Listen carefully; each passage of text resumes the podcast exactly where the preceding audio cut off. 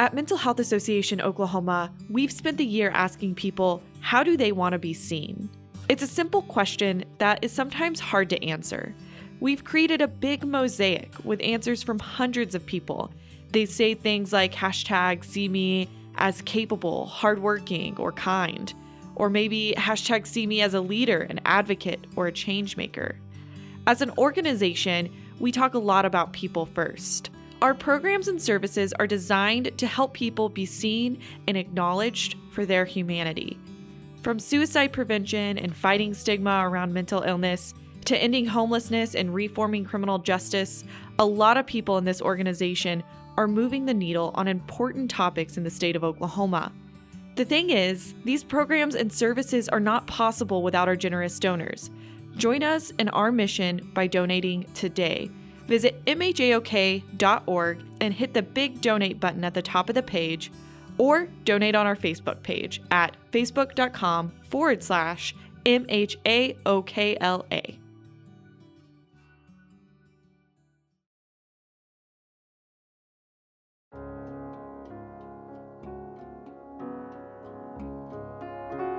In the history of media, I think that the track record on depictions of suicide is poor, right? It's often romanticized or else a joke. You're listening to the Mental Health Download from the nonprofit Mental Health Association Oklahoma. I'm Matt Gleason. On this week's episode, our resident movie expert, Michael Huber, interviews his former professor, Dr. Victoria Sturtevant of the University of Oklahoma, Professor Sturtevant teaches courses on film history, theory, and criticism. After the Mental Health Download released in recent episode about how the film The Joker stigmatized mental illness, Michael asked Dr. Sturtevant to discuss the portrayal of mental illness in cinema. As a jumping off point for their wide ranging discussion, they start with the classic 1976 film Network, which was a key inspiration for the Joker.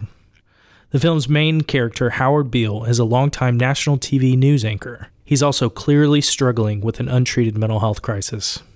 When Howard learns he's going to be fired in two weeks, he announces on live television that he will die by suicide. The classic film was honored with four major Academy Awards, including Best Actor and Best Actress. It is best known for its famous line, I'm mad as hell and I'm not going to take this anymore. Okay, let's get started. The mental health download starts now.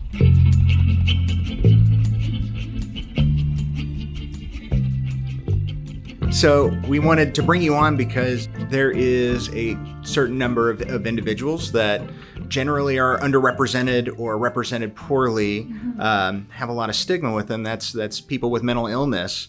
We wanted to do an examination of films and history regarding that. In particular, we were going to focus on one movie that I personally love and is is kind of in the the milieu right now, thanks to the success of Joker. It was an inspiration for for Joker in in part, as well as a number of other films. But the movie Network, super excited about it.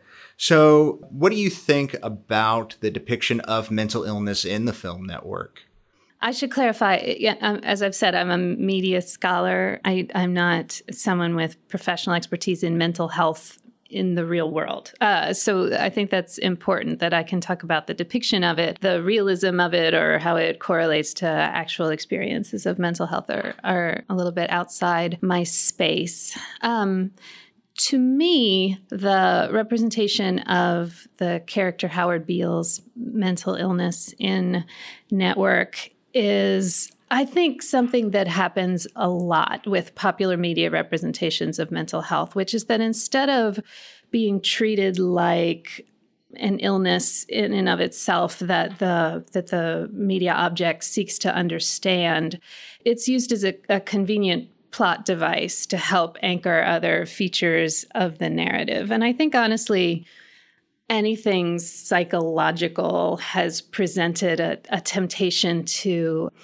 screenwriters and other creators over the course of centuries because media, because film in particular and television are such psychological media. They are very good at representing distortion and temporality and, and then m- mixing those things up that things like amnesia or uh, hypnosis or multiple personality disorder have often been used as the basis of some kind of fanciful plot in ways that are incredibly inaccurate to the ways that those sort of things exist in, in the real world. So to me, the qualities of Howard Beale's uh, mental illness in Network are qualities that are really about how the culture is experiencing a, kind of television addiction as a distortion of reality rather than how you know actual sort of depression or or um, schizophrenia um, or the other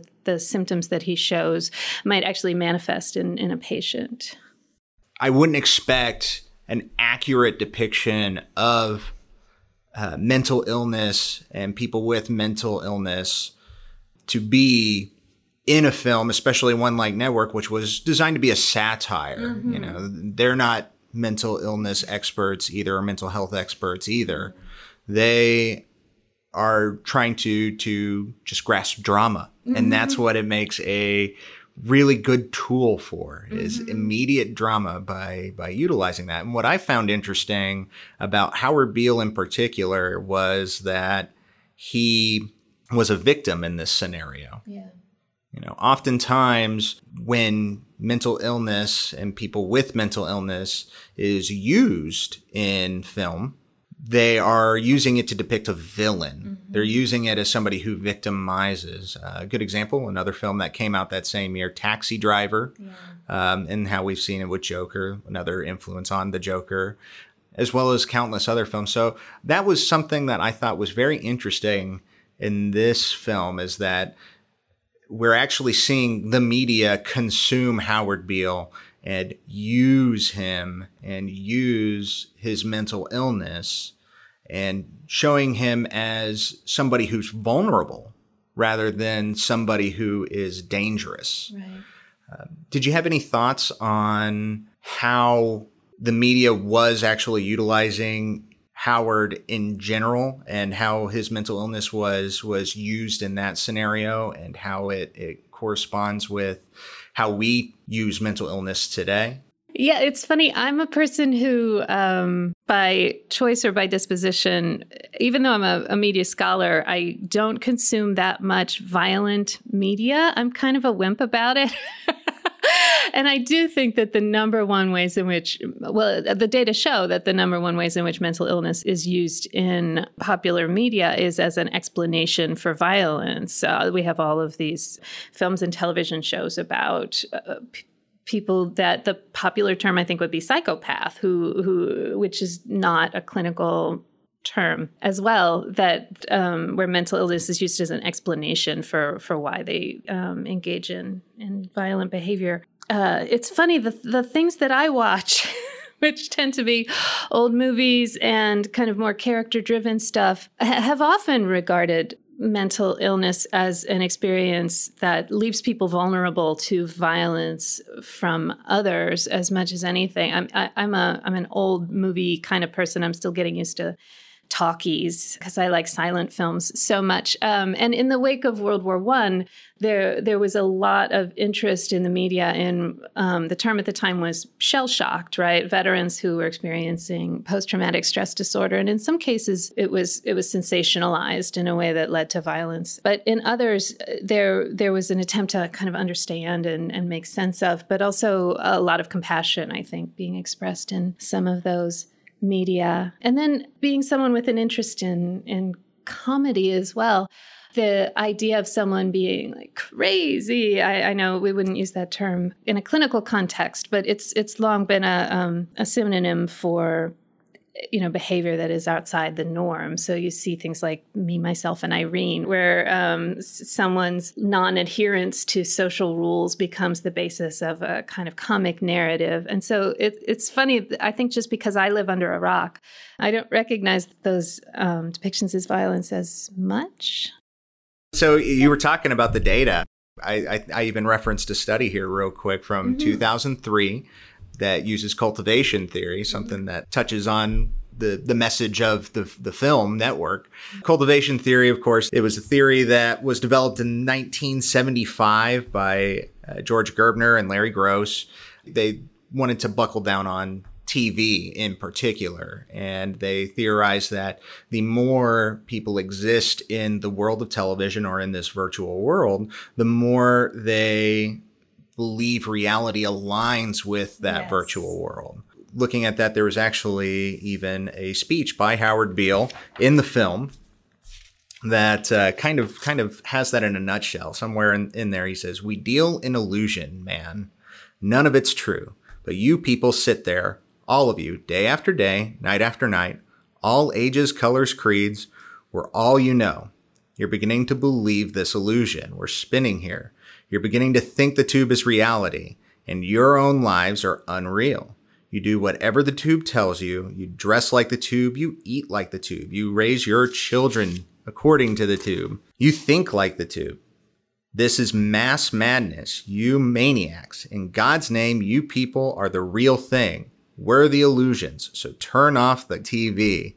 Turn it off right now. Turn it off and leave it off. So kind of looking at that kind of tells us, you know, we have depictions of people with mental illness mm-hmm. in shows like Criminal Minds, which is a big hit. My mm-hmm. parents love it. According to this study from 2003, uh, looking at people with mental illness, they were shown to commit violent acts of crime and commit violent action somewhere around 10 times more than what the average person does. And moreover, it was at least nine times more than what even the most conservative estimate is in terms of what somebody with mental illness would actually perform. You know, these are the kinds of things that that are being expressed. So it just seemed really interesting to to us that this is what we're we're looking at and what's being promoted in television and what kind of an effect it has on human reality in terms of cultivation theory. So, what what kind of thoughts do you have on on that? Well, it's interesting, uh, and I wonder how the those facts will continue to evolve because the media diets that modern consumers perceive are incredibly fragmented, much more fragmented than in any previous generation. You know, even um, when you were a student here at OU, there were some water cooler shows that everybody watched, or some benchmark movies that that lots of people saw. And as a professor, I could reference those things and know that everybody would know what I was talking about if I said, "Okay, well, this is a thing that happened on you know The Sopranos last week."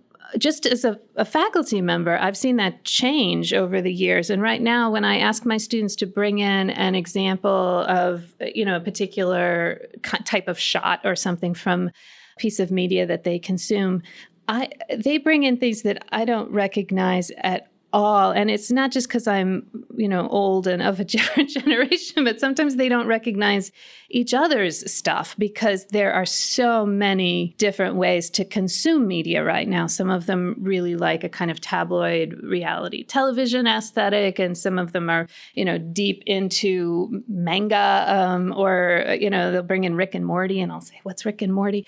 Um, and and uh, those kinds of commonalities in terms of where we get just the light uh, material that we consume, but also the news that we consume are really dissolving before my eyes as, as someone who kind of works on this stuff and tries to tries to track it. And so it's interesting because I'm so impressed with contemporary television. I, I, I think it's amazing, but I know that what I'm consuming is really different from uh, you know what what one finds elsewhere. And now you know I, I'm not. I have made the decision not to subscribe to Disney Plus, at least not yet. Uh, whereas other people are going to be on a diet of 100% Disney for the next like six months, and it's going to impact you know how we see the world. You know, cultivate theory tells us that about uh, about particular kinds of media effects i think we can see it absolutely across the board in how people perceive the relationship between law enforcement and communities and how people perceive the trustworthiness of government figures and how people perceive important social issues like mental illness and what it means to support the people in our communities who are dealing with it I think network was, in some ways, in the middle of an era where people still did sit down and watch the nightly news. and so the assumption that you can reach everybody is even a little bit out of date because even the massive uh, contemporary successes aren't reaching everybody in quite the same way. That's yeah. We actually live in a, a form of media where you can actually select the type of media that you are ingesting what the message is behind it. You kind of can can dial down into to that that mindset. So mm-hmm. uh, it almost makes it harder to battle stigma at that point. I think so too. Because if you're already ingrained in it it's already in your mind you're going to to ingest and digest anything that already supports that stigma aren't you yeah, I mean, maybe not on purpose, but what feels natural and normal to us is incredibly conditioned by the media diets that we have. And I think that's the the irony is that a lot of texts that are trying to do the work of moving the needle toward acceptance in all kinds of different ways are reaching audiences that are already kind of there and ready for it. And that's that's very exciting, but it's it's opening a larger and larger gulf. This reminds me of something that you actually taught me, and kind of going on a more of a philosophical bent of the same subject, uh, Plato's allegory of the cave. Okay. Mentioning how how we we dig further into that kind of reminds me of the we talk about the individuals that are sitting in the cave staring at the shadows being portrayed in there sometimes you know imagine somebody that gets up and tries and looks behind them and they see the fire and it hurts his eyes mm-hmm turning back around and, and sitting back down because it was more comfortable seeing that. We're almost seeing that in the same sort of sense. Do you think you could elaborate on on that? Uh, so I d- I don't want my philosopher friends to get mad at me for getting the allegory of the cave wrong from Plato, but yeah, as you, uh, it's something that's that's long been of interest, I think, to media theorists because Plato, who lived long before there was film or television, sort of had this parable uh, of people sitting in a cave who were chained. They couldn't move um, their necks and turn around, uh, but there would be a fire behind them and a, a, wall. He described it as being like a puppet show. If people, if there were figures that went above the wall, they would cast shadows on the wall of the cave, and, and the people who were chained up would then see the shadows and believe them to be reality. That's the the basic idea, and it's easy to see how that's exciting, especially to the idea of cinema that we seek out a bounded and constructed version of reality because it's easier to make sense of in some ways than the the blooming buzzing confusion of of real reality. And we willingly put ourselves into a cave like situation that speaks to us of, of a partial way of seeing the world. And then Plato goes on to say that if someone turned around and saw the fire, that it would hurt their eyes, or, or even worse, if someone were to leave the cave and then come back and try to describe the world outside to the people who were in there, that person would be shunned and rejected, which is harsh but speaks to a certain kind of human nature that um, what we can't imagine we can't imagine right? So um, media have the capacity to open up our imaginations in some ways uh, but also to make us comfortable in the the limits of our own knowledge so here we are yeah in a cave situation a cave scenario yeah. where we can look at the shadows we want. Mm-hmm. Uh, we get to choose what shadows are cast in front of us. And we get to shun who we want that tries to explain them. So here we're looking at the shadows of people with mental illness mm-hmm. as it's depicted and how we want to see that. We see that in the films that, that we choose to see. We see that in the uh, television that we we choose to see, and now it's being reflected in our reality. Mm-hmm. Right now, we're faced with scenarios where we have people with mental illness, some that are experiencing homelessness, mm-hmm. some that, you know, desperately need help, some that are experiencing alcoholism. Mm-hmm. And our visceral reaction, our immediate reaction that we've been trained to to react with is to shun them, to move them away. We've got initiatives, political initiatives to put these people outside of our neighborhoods, outside of our world, ship them off, mm-hmm. lock them up in, in a certain area. We, we lock them up in our prisons, which is not the appropriate way of doing that when you're suffering from addiction or any other kind of mental health problem would not be the ideal scenario but this is what we've been trained to do and i think it's it's amazing to see from you know 30 40 years ago mm-hmm. kind of reflect this and and almost predict it mm-hmm. Is kind of what we see in in it, it, you watch network and it almost feels like a documentary of what we're experiencing now you have uh, people who are trying to channel Howard Beale in order to give their prophecies of of the political scenario now. Your mm-hmm. your Rush Limbaughs and Glenn Becks and those that are like that that are trying to channel this person who has mental illness. This person that with mental illness that is doing this. Howard Beale was not meant to be somebody to necessarily emulate. Right. So, do you have any thoughts on how media is obfuscating the world of, of mental illness and and mental health in general?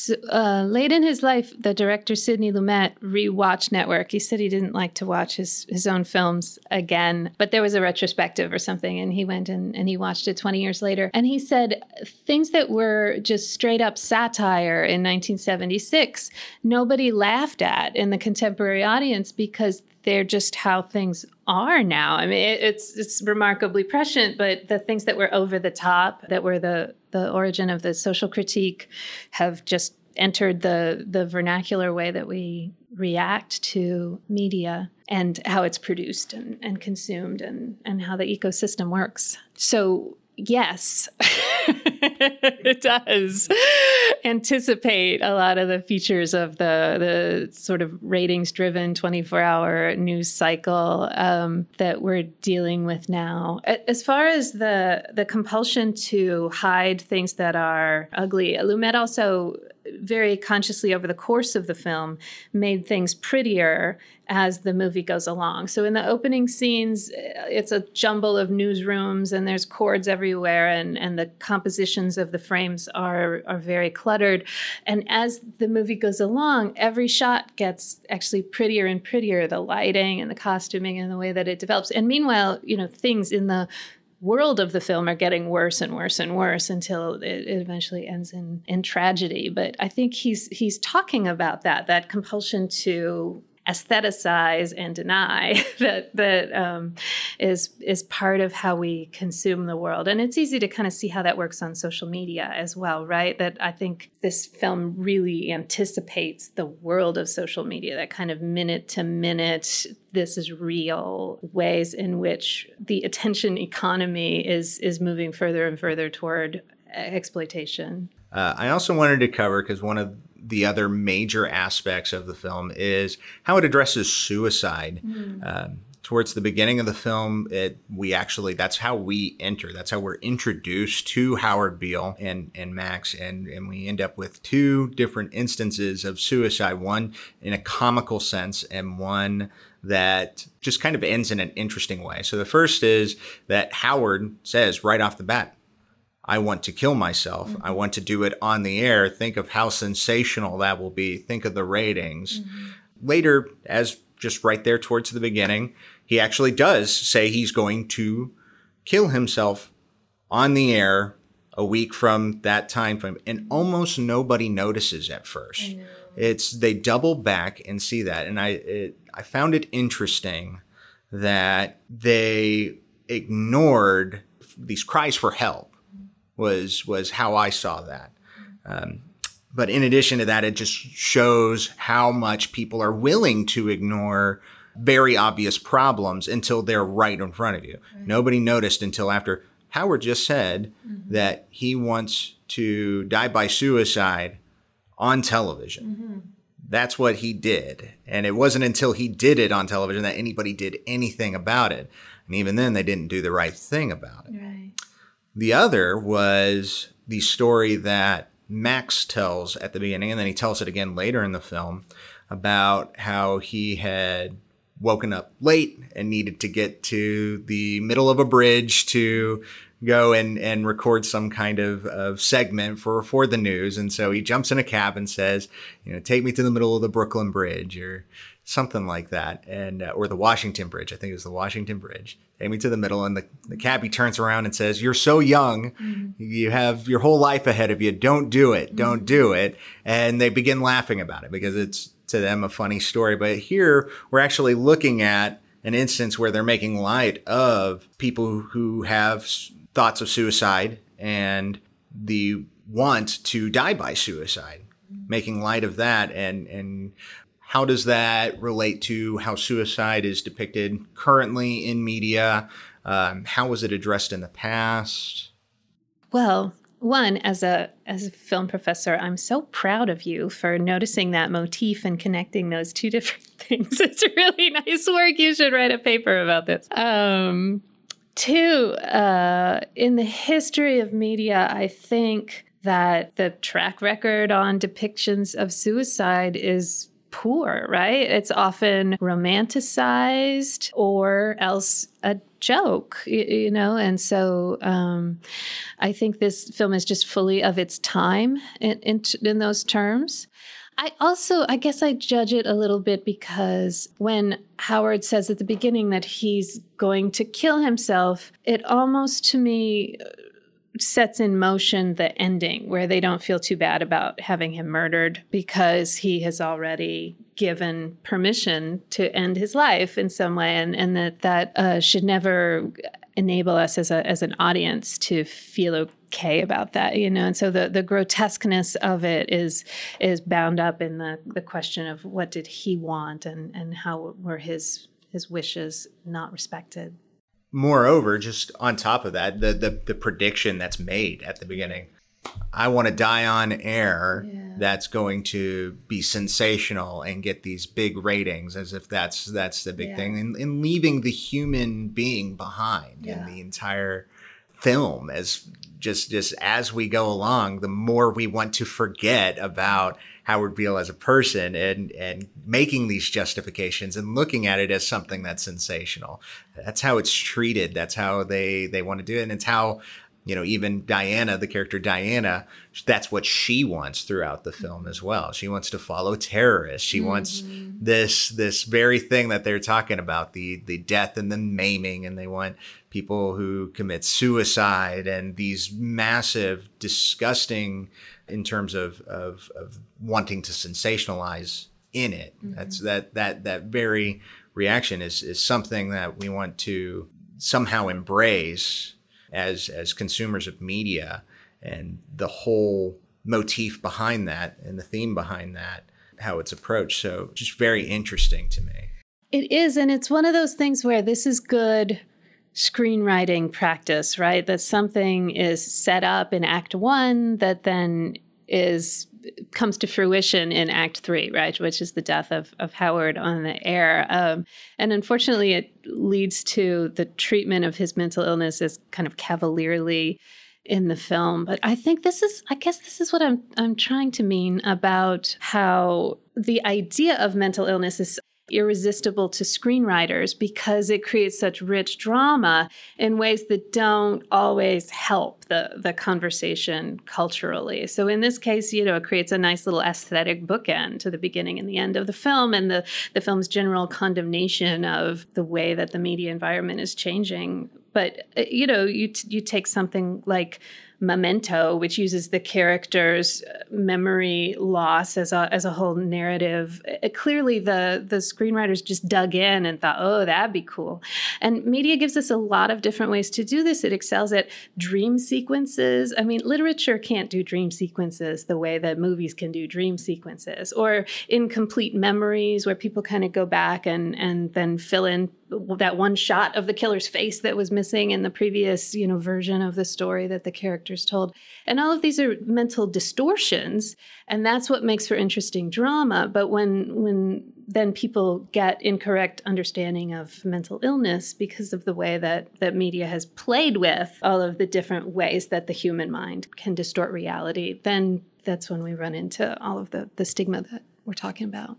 It's easy drama right? It is. Yeah exploiting people's mental health is easy drama. And if you think of all the Oscar winners over the years who played mentally ill characters, I mean, it's a long list uh, because it's it's meaty, you know, stuff. Especially for a long time, the the whole idea of ment- uh, multiple personality disorder, which was popularly called schizophrenia, was misrepresented. But you can see why actors loved it. I mean, you get to switch characters in an instant. It, it's meaty drama.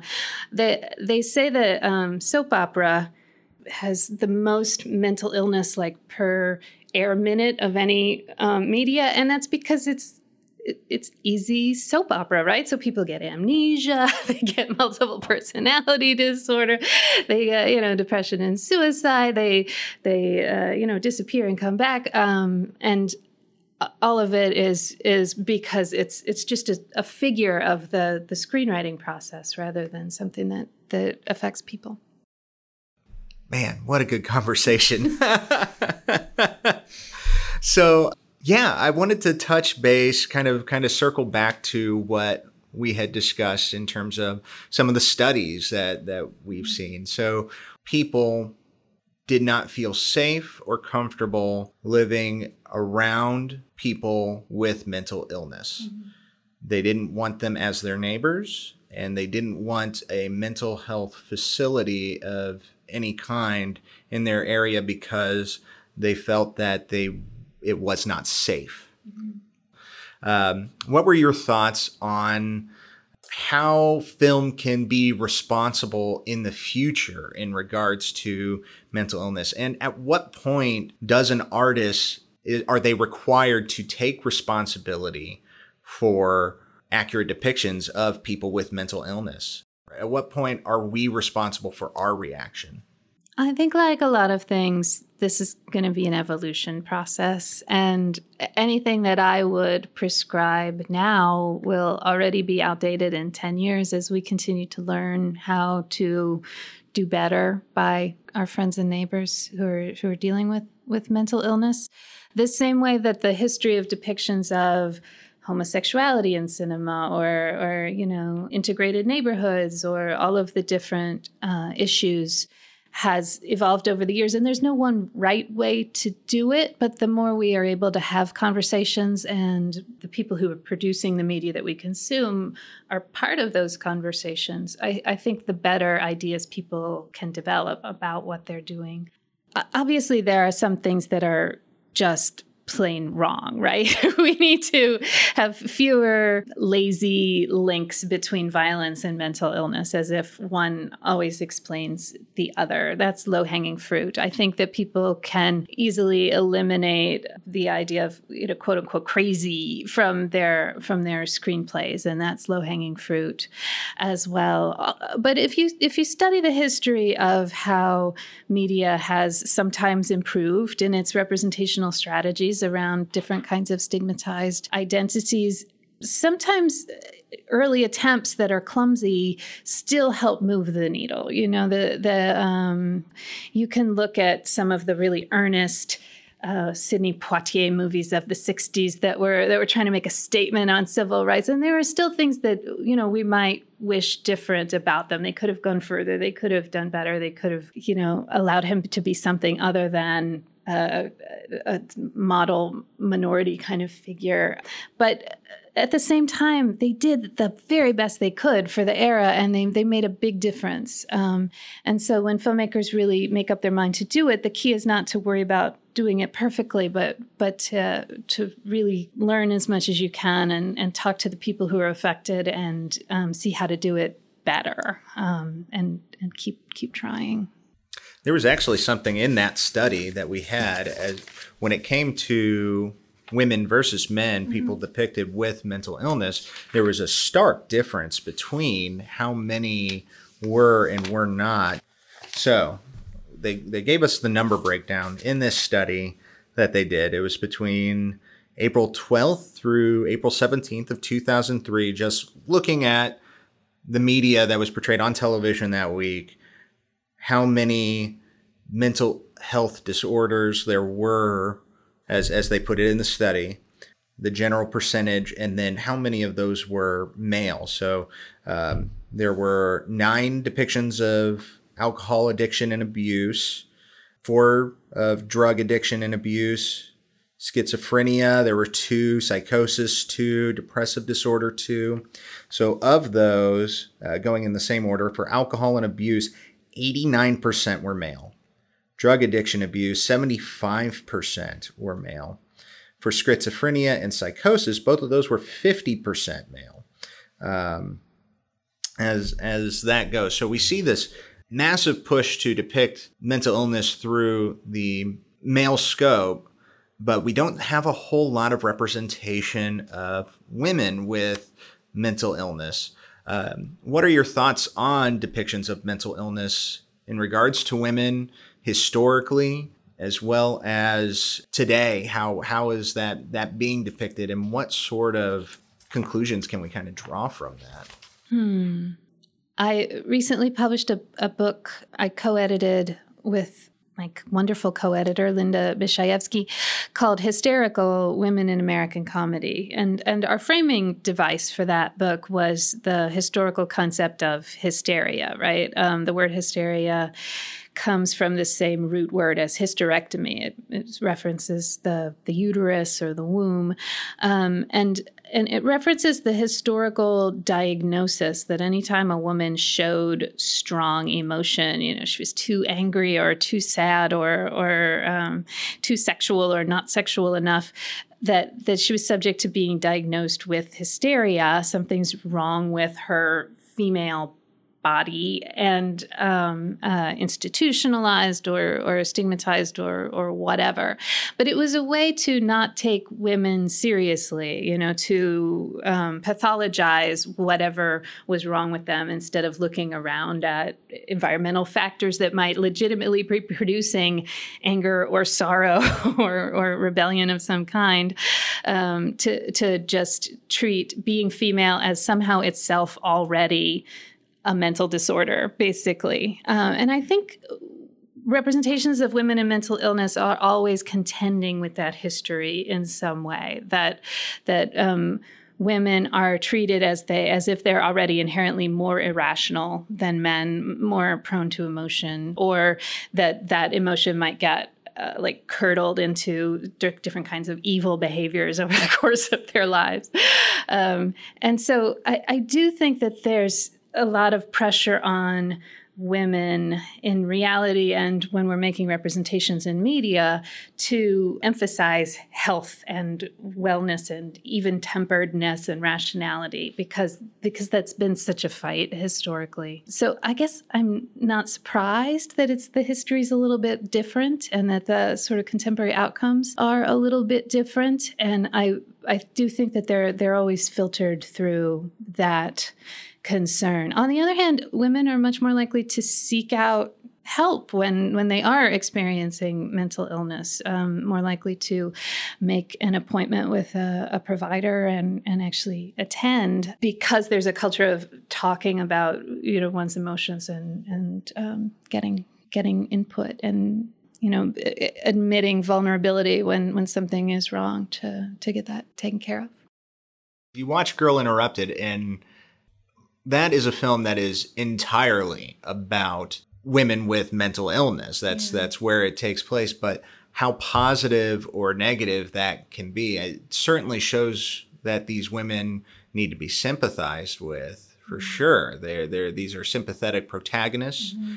that are seeking help. It's based on a true story, supposedly.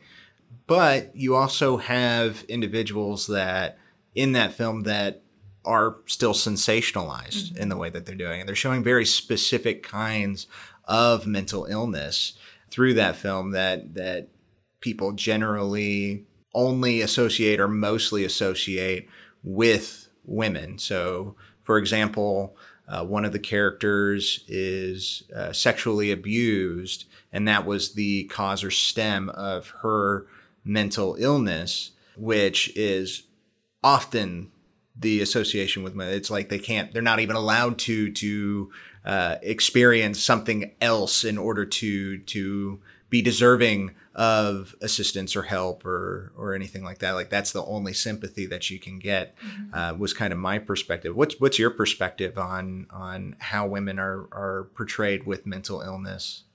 I mean, thinking back to some of the mid century historical examples, things like the snake pit with Olivia de Havilland, where she's in a, an institution.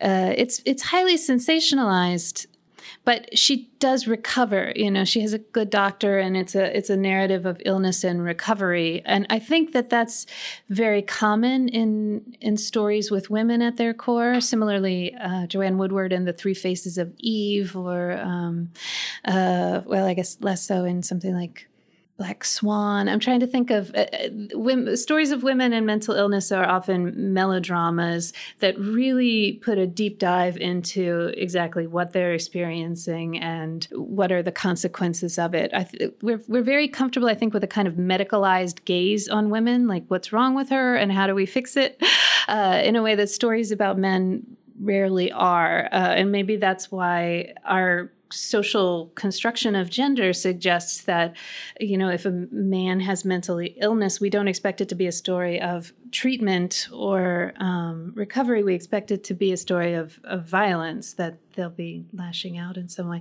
it's not to say there aren't stories about violent, mentally ill women, but thinking through the sort of major groundbreaking pictures over the years, it seems it seems more likely to be a therapeutic kind of gaze on the, the woman's breakdown.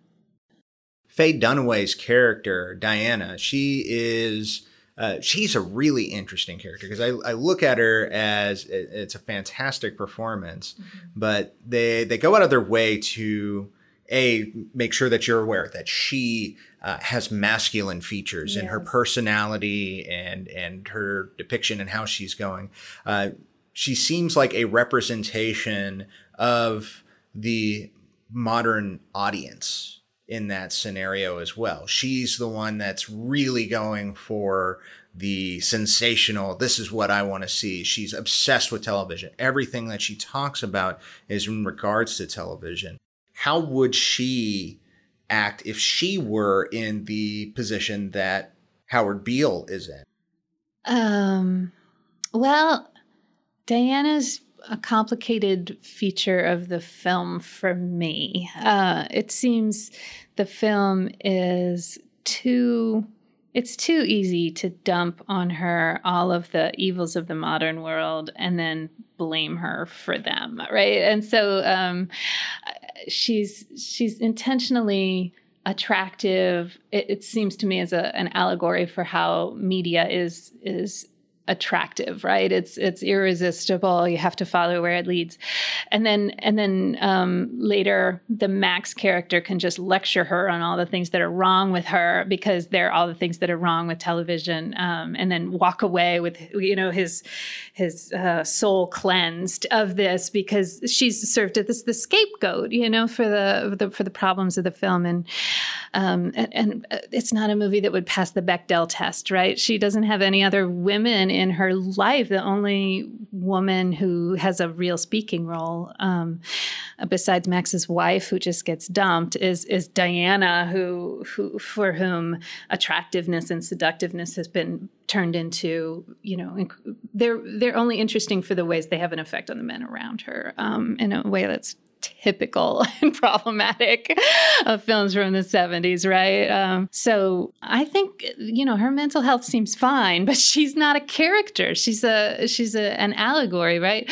Um, and being that, there's there, there's no way a real human person would sit there and let Max lecture her the way that she sits there and lets Max lecture her in the in the second to last scene. It is I just I was screaming at my television because I couldn't believe the way that the film was, you know, forcing her to endure its thesis statement while while like I um, yelled at her. I, I I have the same reaction sometimes when I watch um, the graduate. I often show the graduate to my classes, and over the years, increasingly, um, Mrs. Robinson is the hero for me. That that the young people are acting very stupid.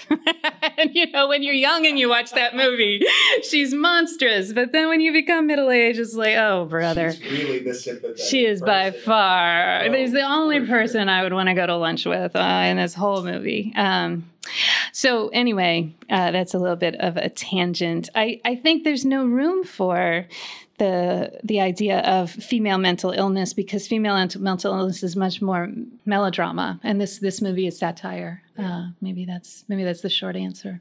That's uh, I, I, would say that they don't give her an opportunity. They, they they allude to an idea that she she has issues with her mental health. Mm. You know, they, she talks about going to her analyst, and then she sleeps with her analyst, mm. and she does these things. And and granted, a lot of that is meant to sort of frame her as this almost masculine figure. Yeah. It's almost like they don't give her an opportunity to be a character. It's not much different from the. Uh, or what do they call it? The the the manic pixie dream girl. Mm. In a way, it's almost a mm. reverse manic pixie dream girl scenario. Yeah. Um, but I would find it interesting. I would almost love to see a film where we could examine her mental health issues and actually flesh her out as a as a full blown character rather than as a a plot device yeah. more than anything else.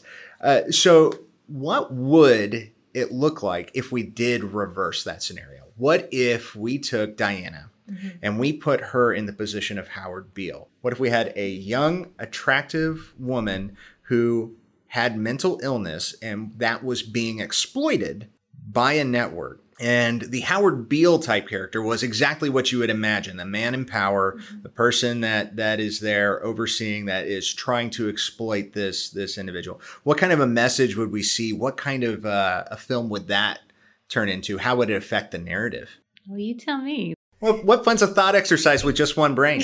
I mean, don't you think somebody would try to rush to her rescue, right? We have such a representation of women as victims or as needing a damsel in distress that it seems to me she would become that in the film. I think, especially if made in that time period, you know, we're looking at this in the lens from uh, especially mental health in 1976. Yeah. Um, certainly, that's what what we would have. We would have probably a, a another figure, probably Max, come in, and he'd be the knight in shining armor, kind of a savior that that's able to do that. Or maybe if she does, it's it's seen as far more tragic yeah. um, when when she does die towards the end. Yeah. If we were to do that, I think though, or at least this was my hope. Okay would be that if this was made today in such a thing, what we would be looking at is uh, something that we already see. Women in Hollywood get victimized all the time. Their mental state is exploited. Their physical bodies are exploited. They're used as sensational. And I would hope that now that this has become so much towards the forefront, especially with this being the Me Too era, things like that, that we would see something more positive come out of that. Maybe she would come out on top, or maybe you know the the network wouldn't necessarily just get away with it scot free with with high ratings. That would be my more positive hope, but it would be interesting to see I think she'd be accused of being uh, an attention seeking young narcissist um, and then dismissed. Um, but maybe, maybe there's a way to do it. That saddens me. I was yeah. I was hoping something a little more positive. But you know, you're probably right to be perfectly honest. Just if we look at tradition, I suppose you know, if there were a young female Howard Beale now, she'd be on Instagram or something, right? Like there isn't an apparatus like this that stands up the voices of young women for a national audiences quite the same way. Sorry to be a downer. Well, thank you so much again, Vicki, for joining us today. It's been an amazing experience getting to talk with you again about this film, about uh, stigma and mental health and depictions of women with mental health or men with mental health and everything in between. It's been an absolute joy.